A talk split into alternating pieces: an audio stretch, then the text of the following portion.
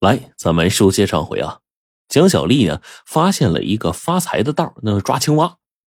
然后呢，蒋小丽来到了蛙田，听到青蛙的叫声，她就顺着声音就望过去了。一个硕大的青蛙呀，就出现在她灯光里。在刺目的灯光下，这青蛙显得有些不知所措，就傻乎乎的蹲在那儿，它一动不动。蒋小丽望着那个青蛙，有些不忍心下手。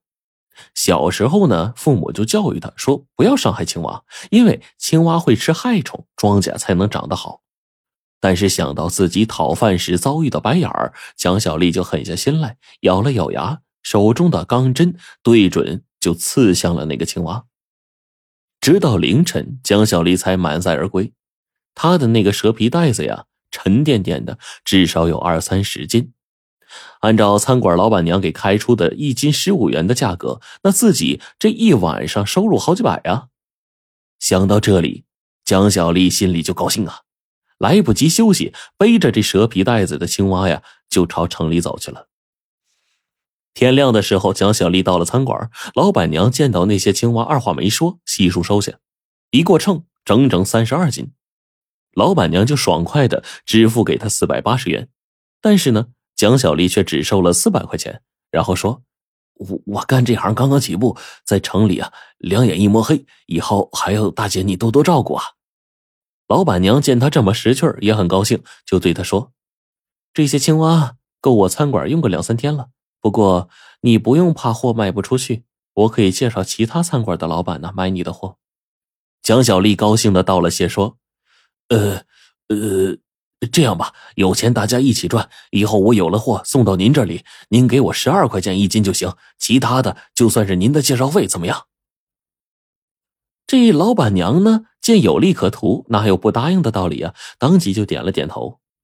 解决了销售的问题，蒋小丽十分的高兴，匆匆的吃了早餐，就返回了灵山村。从此，捕蛙就成了蒋小丽的职业。仅仅半个月的时间。蒋小丽就赚了七千多块钱，拿着厚厚一大叠的百元大钞，蒋小丽就感到做梦一般。这辈子她也没拿过这么多的钱呢。没想到赚钱还这么容易，要是早发现这条生财之路该多好啊！餐馆的老板娘呢，告诉蒋小丽说：“这个青蛙呀，属于保护动物，捕捉青蛙是违法的行为。老板娘让她送货的时候，最好不要乘坐这个中巴。”买一个摩托车送货，这样的安全一些。蒋小丽就听了老板娘的话，拿赚来的钱呢，买了一辆崭新的大洋幺二五型的摩托车。有了摩托车，蒋小丽送货确实方便了，时间也更充裕了。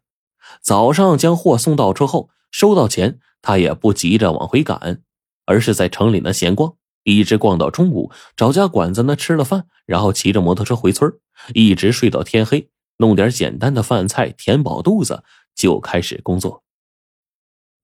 这一天呢，蒋小丽刚送完货，收了钱，照例将摩托车呀存在了餐馆，在大街上闲逛。她大摇大摆的逛到一个美容美发的这个门口，一个头发染成了嗯不知道什么颜色的年轻女孩就招呼她：“大哥，要不要洗头啊？”这蒋小丽还没说话呢，店里的另一个女孩说：“娟子。”你拉客也不看个人，你瞧瞧他那打扮，农民工兄弟一个，来咱们这种地方能消费得起吗？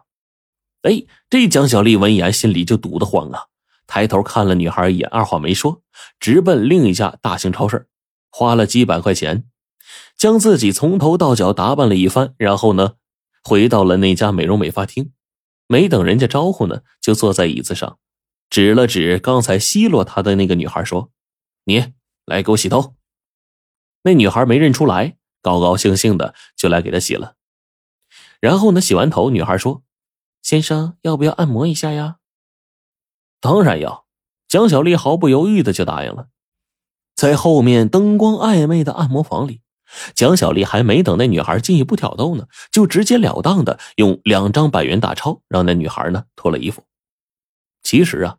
这蒋小丽并不是真的要睡那女孩，尽管她知道这些美发厅都是提供这种服务的，她的原意啊，只是想让你女孩呢脱了衣服奚落她一顿，报复她一下。但是呢，这女孩脱完之后，蒋小丽这身上最原始的那个冲动啊，就让她一下扑到女孩身上了。从这个女孩身上下来之后呢，蒋小丽啊心里长叹一声：三十多岁了呀，他这还是第一次和女人有了肌肤之亲。他没再说什么，又塞给女孩一张百元大钞，和她聊了一会儿。从那之后啊，每次送完货，蒋小丽都要去那个美发店找那个叫英子的女孩。但是呢，她很快就发现这么下去，她不是个办法呀。每找一次花上个好几百，那这样存钱的速度明显就慢了很多。她决定啊，娶一个自己的女人。那想什么时候睡什么时候睡嘛。嘿，什么想法？但是呢，娶老婆也并不是一天两天就能做到的。餐馆老板娘倒是给他介绍过两个，但是啊，那些同样来自农村的女孩呢，口气很大啊，一开口就要城里先买房子，没房子一切免谈。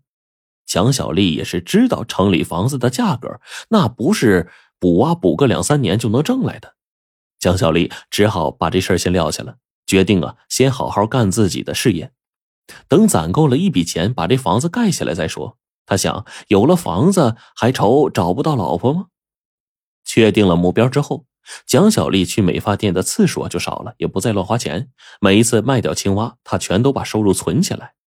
看着存折上的数字不断的增加，她心里就有一种巨大的满足感。